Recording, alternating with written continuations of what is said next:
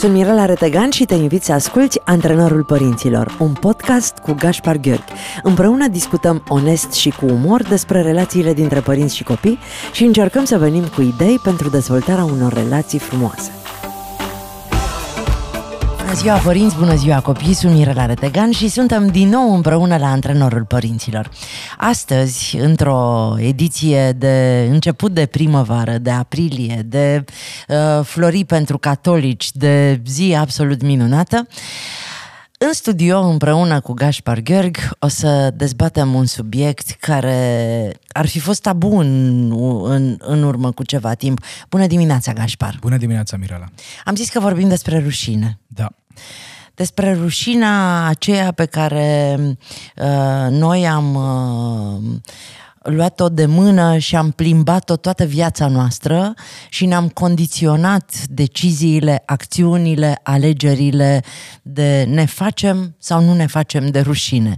Ne e rușine cu ceea ce facem și spunem și credem sau ne prefacem și uh, părem altceva decât ceea ce suntem. Ce e rușinea, Gașpar? Asta e o întrebare foarte bună și aș îndrăznea spune că majoritatea dintre noi confundăm această emoție cu multe alte emoții. Avem tendința de a spune că simțim rușine atunci când uh, cineva se uită la noi într-un anumit fel, când de fapt noi ne simțim uh, probabil jenați sau mai degrabă timiditatea iese la suprafață. Avem tendința de a spune că ne e rușine să adresăm o întrebare sau să oferim un răspuns, când probabil că din nou e mai degrabă degrabă vorba de anxietate, pentru că din punct de vedere științific, rușinea este acea stare emoțională, acea energie pe care o trăim în corp atunci când uh, ne e foarte, foarte dificil să acceptăm că nu suntem perfecți. Din punct de vedere psihologic, rușinea și perfecțiunea merg mână în mână. Sunt foarte multe mesaje pe care noi, uh, de la părinții noștri, de la profesorii noștri, de la prietenii noștri, le primim și care ne transmit că Mirela ceva nu e în regulă cu tine pentru că nu ești perfectă. Deci rușinea e o emoție. Exact, exact, exact. Păi și atunci e... de, ce, de ce să folosește expresia să-ți fie rușine?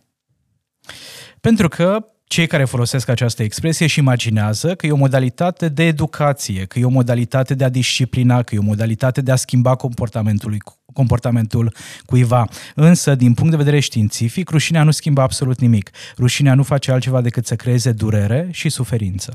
Știi că ne spuneau și nouă sigur, când eram sigur. mici, mă, dar ție nu ți-e rușine să spui da. asta?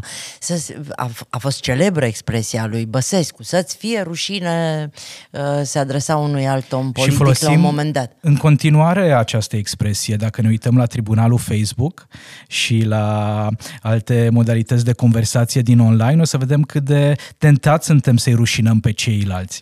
Mi s-a întâmplat în weekendul ăsta, noi am avut șase spectacole și după Felicitări. fiecare, mulțumesc, după fiecare spectacol uh, am uh, rămas la autografe și am stat de vorbă cu copii și cu părinți și aud foarte des părinți care spun, e rușinoasă. Știți, uh, nu, nu vorbește, că ea e rușinoasă. Hai, dragă, nu-ți fie rușine, nu fii rușinoasă.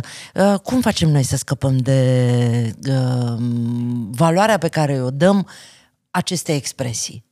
Înainte de toate, e foarte important, așa cum am mai spus, să nu confundăm rușinea cu timiditatea. Poate că e un copil mai timid, mai discret, mai rezervat, care are nevoie de mai mult timp ca să se apropie de o persoană necunoscută sau care are nevoie de mai mult timp să interacționeze cu alți oameni. Deci rușinea e ceva negativ, Gașpar, da?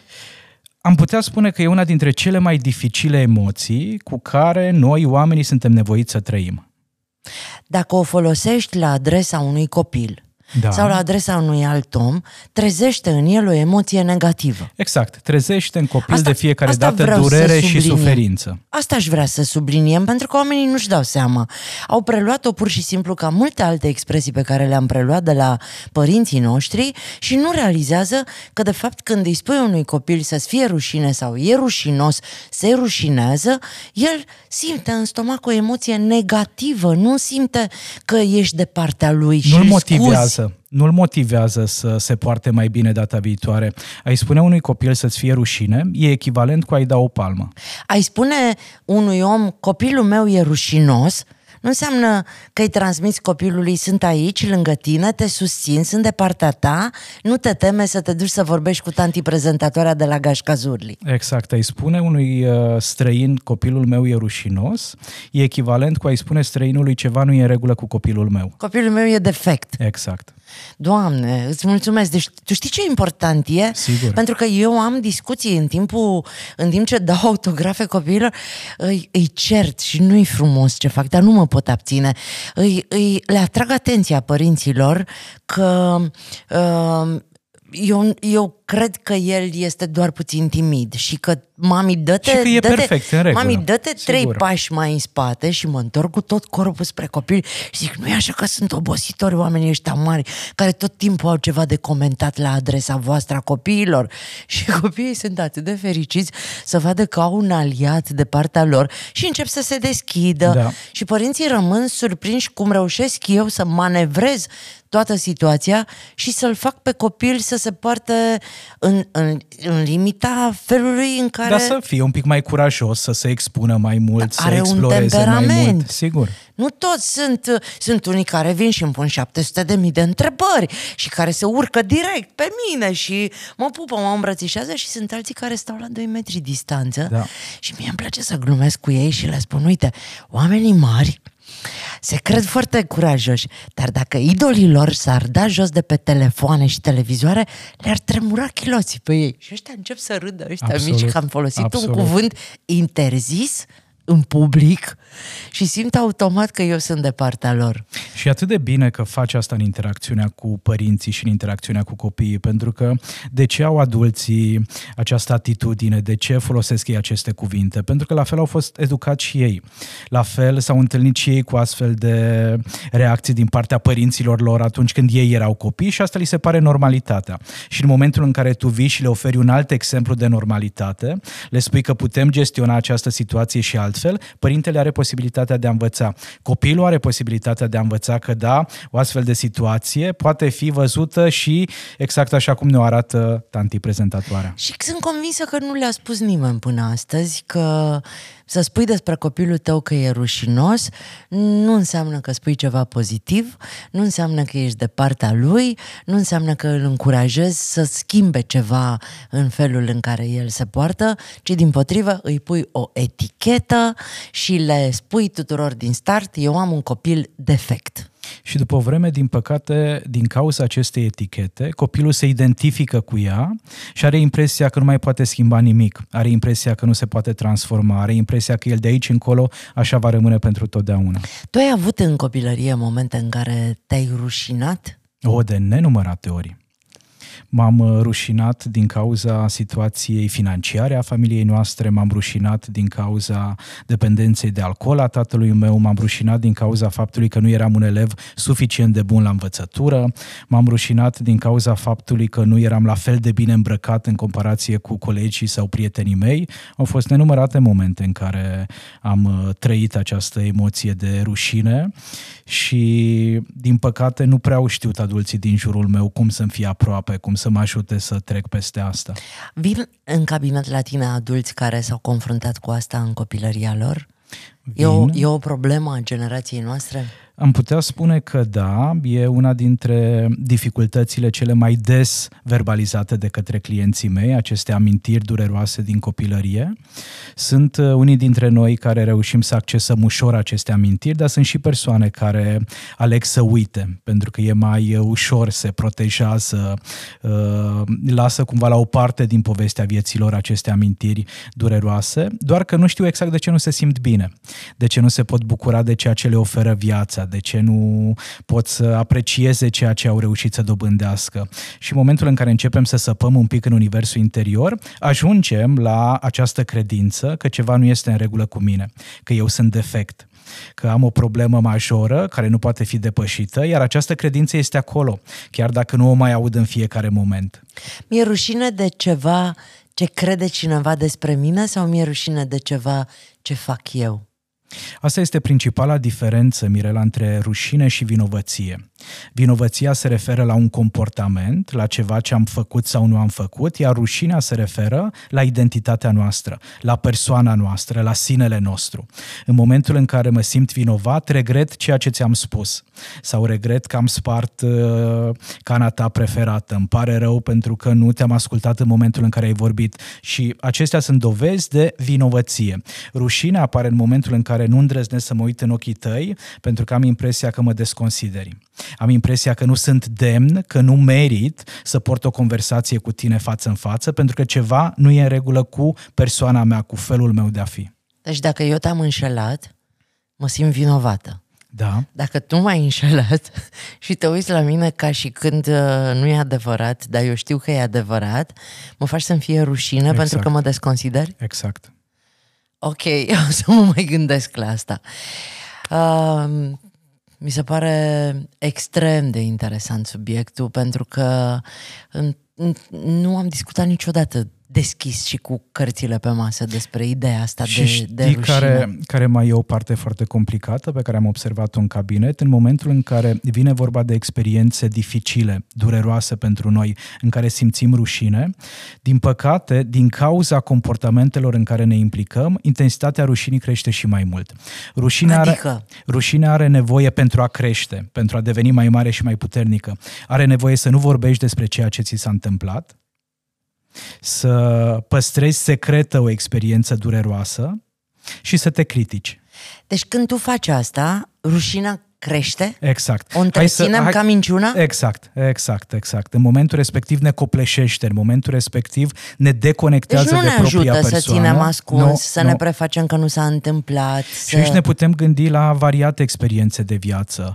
Un uh, coleg de clasă pentru uh, o fetiță care i-a pus mâna pe fund sau uh, un alt uh, băiețel care a avut uh, un alt comportament complet nepotrivit și despre care celălalt coleg de clasă știe că nu a fost în regulă. A făcut ceva ce nu m-a făcut să mă simt în siguranță. Dacă nu merg acasă să vorbesc cu părinții mei despre asta, dacă păstrez secretul și dacă am impresia că din cauza mea a făcut celălalt ce a făcut, nu fac altceva decât să mă îmbrac în această mantie a rușinii și nivelul meu de durere și de suferință să crească și mai mult. Și cum fac eu, mamă, să-mi ajut copilul, eu părinte, eu tată, să înțeleagă că emoția rușinii este ceva ce, ă, dacă o lăsăm acolo, crește și distruge sufletul nostru, dacă o exprimăm și găsim soluție, am scăpat de ea și pur și simplu e ca și când n-ar fi fost niciodată. O uităm. Avem nevoie înainte de toate de alfabetizare emoțională. Exact așa cum învățăm literele, să le citim și să le scriem, avem nevoie să învățăm ce înseamnă emoțiile și să utilizăm etichete potrivite pentru diferitele emoții. Dacă în familia noastră nu se vorbește niciodată despre rușine, o să-i fie foarte greu copilului să recunoască această emoție și să o verbalizeze. Însă dacă mama îi spune din când în când copilului, în momentul în care s-a întâmplat asta și asta, eu m-am simțit rușinată. În momentul în care, de exemplu, la masa de Paște, cineva a deschis subiectul uh, istoria antică. Sau uh, o, a adus în discuție un anumit... Uh, o notă proastă pe care am luat-o și n-am comunicat-o. Exact, exact, exact. Ceva, un subiect care e mm-hmm. supărător, mama după aceea poate împărtăși cu copilul faptul că a simțit rușine, a avut impresia că ceva nu este în regulă cu ea pentru că o nu să, e perfectă. Pot să mă duc să-i spun, uite, astăzi la mine la servici uh, s-a întâmplat asta și mie mi-a fost foarte rușine că știam că persoana vinovată nu își recunoaște vina, dar n-am zis nimic și am preferat să tac și simt acum rușine față de omul care a fost pedepsit pe nedrept da, asta s-ar putea să nu fie rușine, să fie vinovăție. Să fie vinovăție. Mai degrabă rușinea apare în momentul în care... Mă, mă privește pe mine. Exact, mă privește mm-hmm. pe mine și îmi dau seama adică, că uite, ceilalți Gașpar, au văzut... Gașpar a venit, da. a venit la mine astăzi la birou și uh, mi-a zis că, nu știu, nu-i, pantofii ăștia nu mă avantajează. De exemplu, da, da. Și mie mi-a fost foarte rușine că da. m-am încălțat cu pantofia, dar nu i-am zis nimic lui Gaspar. Exact. Acest feedback negativ mă poate face să simt rușine, însă și momentul în care Gaspar a venit la mine la birou și mi-a spus Mirela, vezi că ți-a rămas un, niște... Mâncare. Exact, mâncare între dinți sau pe față sau ceva, pentru că astea sunt acele momente în care avem impresia că care nu e ok. cu persoana noastră. Au legătură cu noi și avem impresia că nu e în regulă ca ceilalți să ne vadă okay. într-o astfel de lumină nu tocmai favorabilă. Și atunci dacă îi ofer copilului meu astfel de exemple și îi povestesc din experiența mea de viață când simt rușine și cum se simte rușine. Cum se simte rușine? Pentru că în momentul în care apare această emoție care ne îmbrățișează, vrem să ne îndepărtăm și să ne distanțăm de toată lumea. Vrem să ne ascundem. Ok, vreau la rușine. Să, exact, vreau să nu... Devin invizibilă. Exact, exact, foarte, foarte bine punctat. Așa se simte rușinea. Și de regulă corpul nostru reacționează, ne închidem ochii, ne facem micuți, ne distanțăm, ne îndepărtăm, inima bate foarte, foarte tare. Toate acestea sunt reacții fiziologice la rușine. Iar pentru a putea să o gestionăm, e important să nu ne distanțăm, asta este reacția automată, asta e tendința, să mă îndepărtez și să mă ascund. Însă în momentul în care fac asta, îi dau putere emoției respective. Rușinea doar crește. Păi da, dar dacă tu vii și îmi zici, vezi că ți-a rămas ceva între dinți, eu cum ar trebui să reacționez ca să nu las rușinea să crească și să plec de aici simțindu-mă prost? Hmm, să te uiți în ochii mei și să-mi spui, o, ce neplăcut, mi se pare atât de ciudat atunci când îmi rămâne ceva între dinți. Și eu am să spun, da, știi, Mirela, mi se întâmplă și mie. Și să zic, mulțumesc, Gașpar, că mi-ai zis fie la da. sfârșit, după ce ai văzut că și eu m-am deschis și m-am vulnerabilizat, ai putea să spui asta, dar simplu fapt că tu rămâi în relație te ajută să gestionezi mai bine rușinea decât sau acea energie decât dacă te-ai distanța. Am Pentru înțeles. că tu îmi spui, mă simt atât de ciudat de fiecare dată când îmi rămâne ceva între dinți și eu am tendința de a spune și mie mi se întâmplă. Și normalizez experiența ta, îți spun că suntem împreună în aceeași situație. Însă dacă eu îți spun ți-a rămas ceva între dinți și tu nu spui absolut nimic, te porți ca și cum nimic nu s-ar fi întâmplat, eu voi pleca, dar mintea ta după aceea în continuare va croșeta povești și tot felul de gânduri, dar oare de ce a spus asta Grașpar? Ce crede despre mine? Ce va crede data viitoare? Cum voi da eu ochii cu el data viitoare? Viitoare?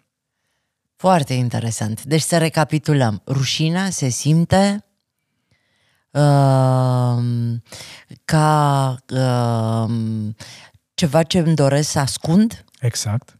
Uh, să mă prefac că nu a existat, da. uh, să mă îndoiesc de valoarea verticalitatea mea, mea de exact. valoarea mea și pot să o repar pe loc confruntându-mă, acceptând situația care mă pune într-o postură jenantă. Exact. E, are legătură cu, cu jena? Are, sigur, sigur, sigur. De foarte multe ori uh, pentru că nu îndrăznim să vorbim despre aceste părți mai puțin frumoase ale vieții, nu facem altceva decât să intensificăm și mai mult această jenă, această timiditate, această rușine. Dacă tu, de exemplu, nu poți vorbi cu mine despre un subiect uh, care te-a supărat în conversația noastră, însă poți să vorbești cu Maia despre asta, poți să vorbești cu prietena ta Fifi, e o altă strategie bună de a gestiona rușinea. Experiența negativă are nevoie să fie pusă în cuvinte, să fie exprimată în prezența unei persoane care poate da dovadă de empatie. Dar, uh, ok, asta e între oameni mari. Dar în cazul copiilor, dacă eu îi spun unui copil, vezi că ți-a rămas ceva între din sau ai un muc sau uh-huh. o mhm. chestie din asta, cum îl fac? Pentru că poate el nu va ști să-mi spună a, da, ce chestie că mi-a rămas, mi se întâmplă destul de des și eu să pot să-i dau o replică în care să simtă că suntem în aceeași echipă. Uh-huh. Cum fac eu să-i atrag atenția asupra unui aspect fără să-l fac să se rușineze? Depinde foarte, foarte mult de tonalitate și de intenția pe care eu o am. Pentru că dacă mă uit spre copilașul meu și văd că îi curge nasul, pot să-i fac un semn discret și să-i arăt batistuța dacă suntem la masa de Paște și el să se, să se șteargă. Dacă mă uit însă foarte urât la el și la ameninț cu degetul, băi, iar îți curg muncinas în gură, iar nu ești atent și așa mai departe, evident că el se va întâlni cu emoția de rușine și are impresia că ceva nu este în regulă cu Sau el. poți să-l chem pur și simplu puțin până la toaletă. De exemplu. Și acolo să-i zic, uite, vezi că ți-a rămas ceva. Absolut, sau... absolut. Sau poți să iau eu șervețelul să mă șterg la nas. Avem asta. Noi, noi oamenii avem tendința, în momentul în care cineva se șterge la da, nas, dacă să, ești prezentă... Da, să verifici și tu. Exact, o să vezi că și celălalt face același lucru. Deci copilul se poate Sau poți prinde. să-l întrebi și am ceva, între mi-a rămas ceva, zic, vezi că și tu s-ar mm-hmm. putea să creezi tot timpul această dualitate atunci da. când... nu m-aș fi gândit niciodată la toate aspectele astea. Rușinea este acel sentiment care ne face să credem despre noi că nu suntem în regulă că nu suntem suficient de competenți, de capabili, de inteligenți, de frumoși, că am fi foarte diferiți de toți ceilalți oameni și rușinea ne încurajează să ne ascundem. Rușinea ne încurajează să evităm privirile, să nu ne facem voce auzită, să scoatem în evidență doar părțile noastre foarte frumoase, să ne protejăm, Mirela, folosind perfecțiunea drept strategie de a trăi. Și în momentul în care cineva se împrietenește foarte, foarte tare cu perfecționismul, din păcate, din acel moment, viața acestei persoane ajunge să fie definită doar de durere și de suferință, pentru că nu îndrăznești să greșești, nu îndrăznești să faci nimic nou, nu îndrăznești să te expui la o experiență cu care nu te-ai confruntat până în momentul respectiv.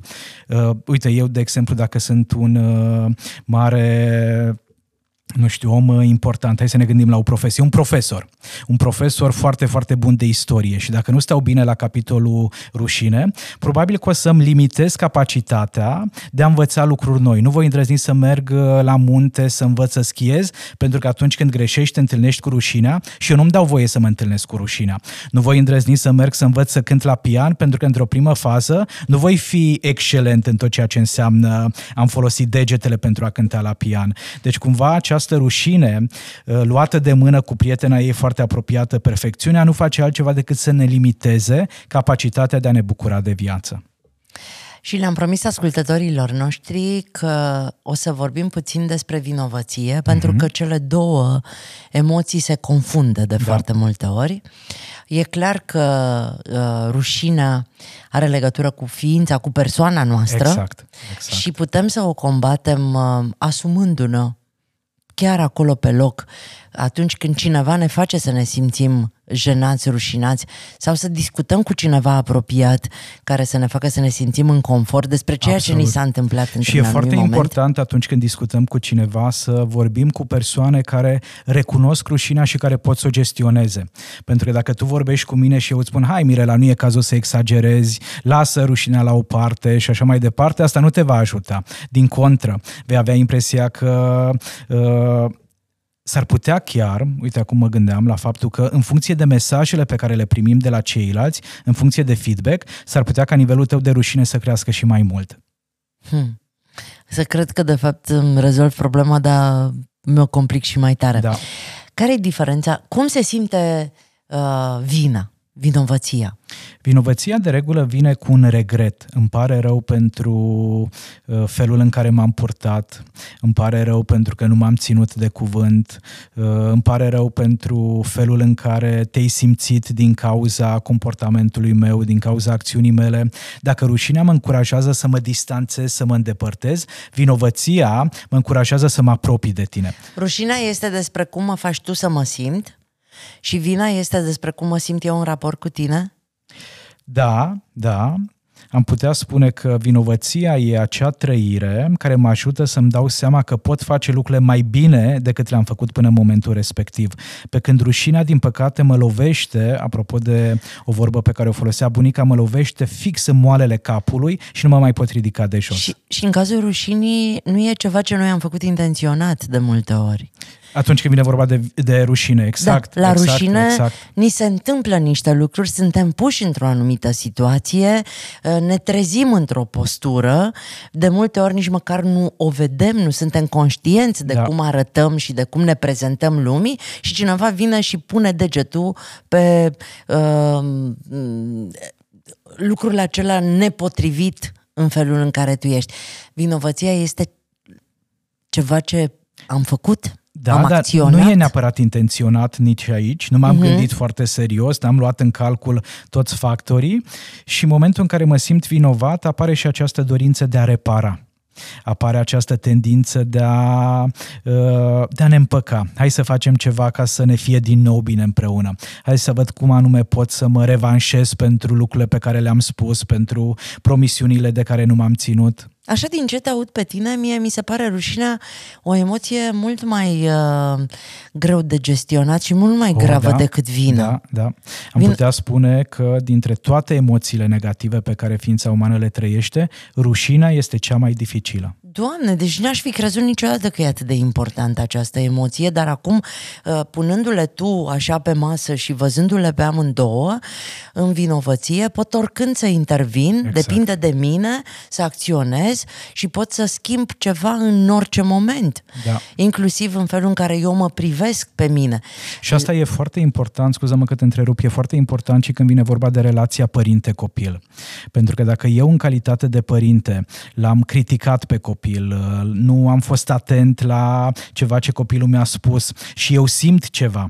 Dacă simt rușine, voi avea tendința de a nu vorbi cu copilul despre ce am făcut, pentru că uh, îmi e teamă de care vor fi urmările. Pe când dacă simt vinovăție, mă pot apropia de copil, mă pot uita în ochișorii lui să-i spun îmi pare rău pentru că nu te-am ascultat. Și știi sigur că rău... nu te va judeca îmi pare rău că a vorbit gura fără mine, îmi pare uh-huh. rău că nu te-ai simțit în siguranță alături de mine. Deci cumva vinovăția mă determină să îi transmit celuilalt cât de important e pentru mine. Pe când rușinea nu face altceva decât să mă distanțeze și mai mult fizic, psihologic, emoțional și celălalt să fie foarte confuz.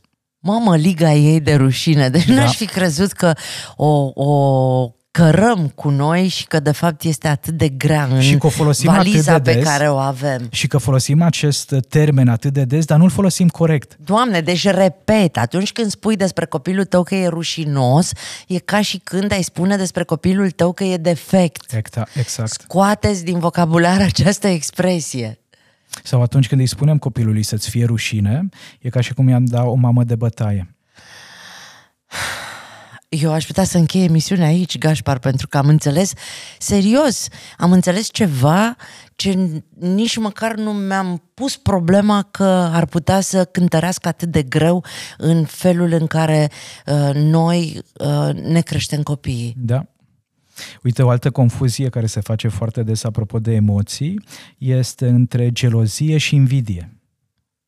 Cum facem diferența? Atât de des uh, folosim aceste cuvinte și ne e greu să spunem foarte, foarte clar ce înseamnă gelozia și ce înseamnă invidia.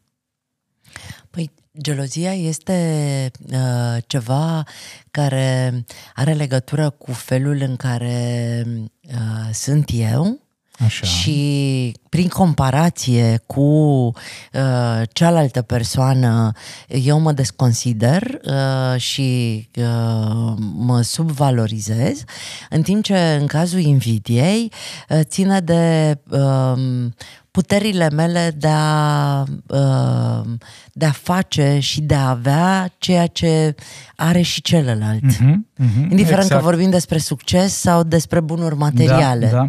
Uite, de exemplu, invidie e ceea ce simt eu când văd postările tale minunate din întreaga Europa și eu stau în cabinet și muncesc și în câte o pauză mă uit Aici pe Facebook și văd că Mirela e din nou în Amsterdam, în Barcelona sau Cocșani, nu știu unde. Constanța, Bistrița, Brașov. Deci invidia e în momentul în care vedem că cineva are ceva ce nouă ne lipsește, iar gelozia, Mirela, apare în momentul în care trăim cu teama de a nu pierde ceva. Mm-hmm.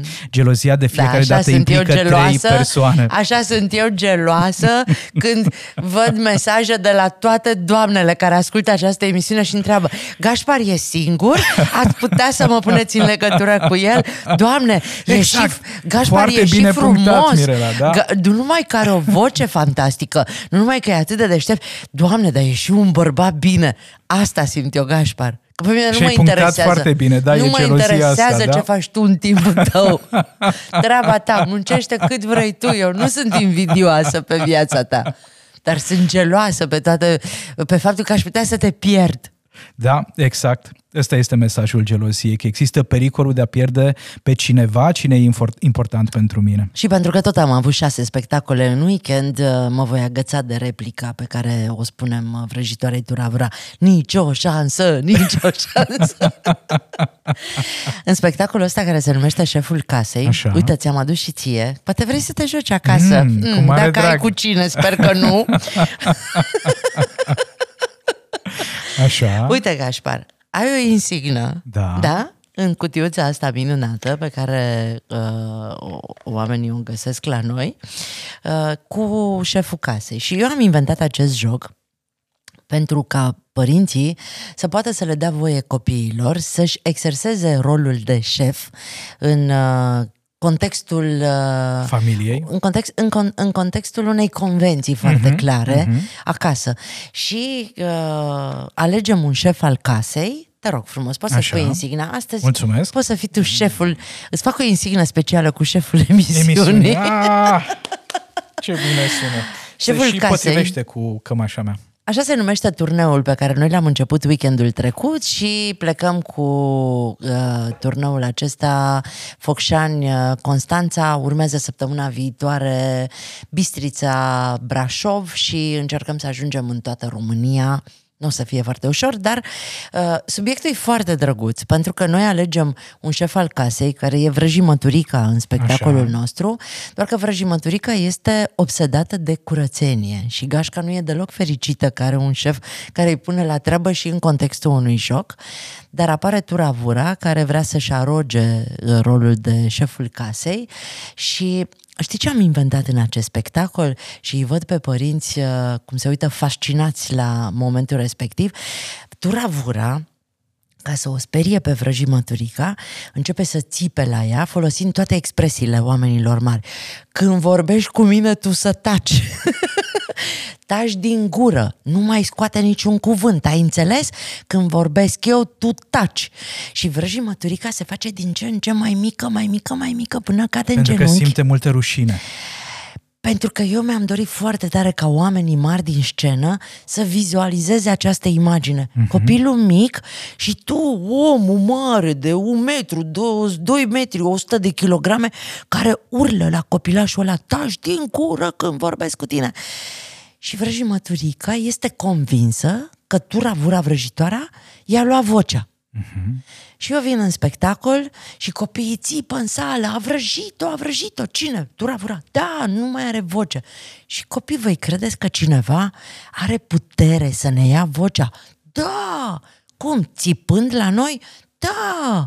Adică inclusiv mami, tati, bunica, atunci când țipă, voi vă speriați foarte tare și nu mai puteți să spuneți nimic. Da! Și le amintesc că de fapt doar ne speriem și nu există nicio putere adevărată a vrăjitoarei, vrăjimătrica începe să prindă voce și să zică, da, nu m-a speriat, nu, doar m-a speriat. Uh-huh. Și îi văd pe părinți, deci este un, un, un spectacol din, sa, din ce văd eu, e, e, o, e o imagine fantastică. Părinții care își dau seama, se văd, se recunosc, se uh-huh. recunosc pentru prima dată deasupra copiilor, țipând la ei și ăștia mici care își dau seama că de fapt părinții nu au dreptul să facă asta uh-huh. și că nu e ok să se poarte în felul ăsta cu ei. Și, mai și mi se pare o metaforă perfectă pornind de la subiectul emisiunii noastre. Pentru că rușinea mă face să mă simt foarte, foarte mic, mic. și să-mi pierd vocea. Ok. E minunat. O să o introduc în spectacolele viitoare, să știi, pentru că mi se pare fantastic Uh, și, și o să o folosesc în fiecare spectacol pentru că vin mii și zeci de mii de părinți și acolo. Și știi ce ne ajută în momentul respectiv? Ce îl ajută pe copil să-și redobândească vocea? Faptul că realizează că nu e singurul care se confruntă cu asta. Ok. Vrăjimăturica moment... află de la toți ceilalți copii că toți au trecut exact, prin asta. Exact, exact. Toți au un adult care țipă tu să taci când eu vorbesc și ei se fac mici și rămân fără voce. Mamă, ce frumos să leagă lucrurile. Păi abia aștept să mă duc la spectacol. să introduc uh, povestea asta cu rușinea. E o etichetă pe care o pui copilului tău și care spune lumii că el este defect. Și care îi fură vocea, creativitatea, imaginația, viața. E atât de frumos pentru că eu am ocazia, uite, noi la radio, din păcate, nu avem ocazia să-i vedem pe oamenii care ne ascultă în momentul ăsta, cum se luminează la chip și știu că asta se întâmplă. Dar în sala de spectacol eu îi văd. Da. Îi văd cum conștientizează acolo, pe loc. Și știi ce e frumos?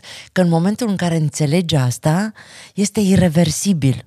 Nu mai ești niciodată cel care ai fost înainte de a fi înțeles asta. Da. Și cred foarte tare că ceea ce facem noi îi ajută pe părinți să vadă, să înțeleagă și după fiecare emisiune, după fiecare podcast antrenorul părinților, ei sunt niște părinți mai buni pentru copiii lor. Exact. Nu credeam că rușinea este un subiect. Și uite, E un subiect pe care l-ai abordat în cadrul spectacolelor. Dar fără să-mi dau seama frumos. că e atât de important, da. știi? Mulțumesc mult. Eu rămân cu asta, Gașpar. Mulțumesc și eu. Tu rămâi cu insigna de da, șeful da, casei. Da, șeful emisiunii. Îți fac una de șeful emisiunii într-o zi. Ce să fac? Uh, am un, uh, o cutiuță cu șeful casei cadou pentru cineva de pe Facebook și astăzi sunt foarte generoasă. Eu sunt în mână astăzi. Mm. Uh, pentru mămica uh, din familia care câștigă, am cartea astăzi aici acum. Pentru copil am uh, uh, vreau pupic de noapte bună pentru că are legătură cu spectacolul și îi revăd din nou cum plâng de fiecare dată pe cântec pentru Maia aia și pentru tăticul din casă sau bunicul sau celălalt adult, uh, jocul șeful casei, să le mai vină și lor rândul din când în când. E minunat! Dar să le dăm o temă pentru Facebook, pentru ce se duc ei pe Facebook astăzi. Să răspundă e... la întrebarea... Ia să vedem... Uh, când au simțit ultima dată rușine? Da. Eu am simțit uh, rușine ultima dată. Tu când ai simțit rușine ultima dată? Hai să mă gândesc și eu mm. repede cât am simțit rușine ultima dată. Uh, da, am, am simțit rușine ultima dată când... Uh, uh, puh, nu că e vinovăție și tocmai ce m-ai învățat care e diferența. Mm, tăram, pam, pam, pam, pam, pam, nu mi-amintesc.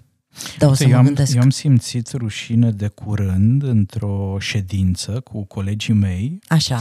Când uh, una dintre colegi a avut o reacție nu tocmai elegantă din punct de vedere relațional și eu m-am blocat n-am știut efectiv ce să spun, ce să fac, cum să reacționez.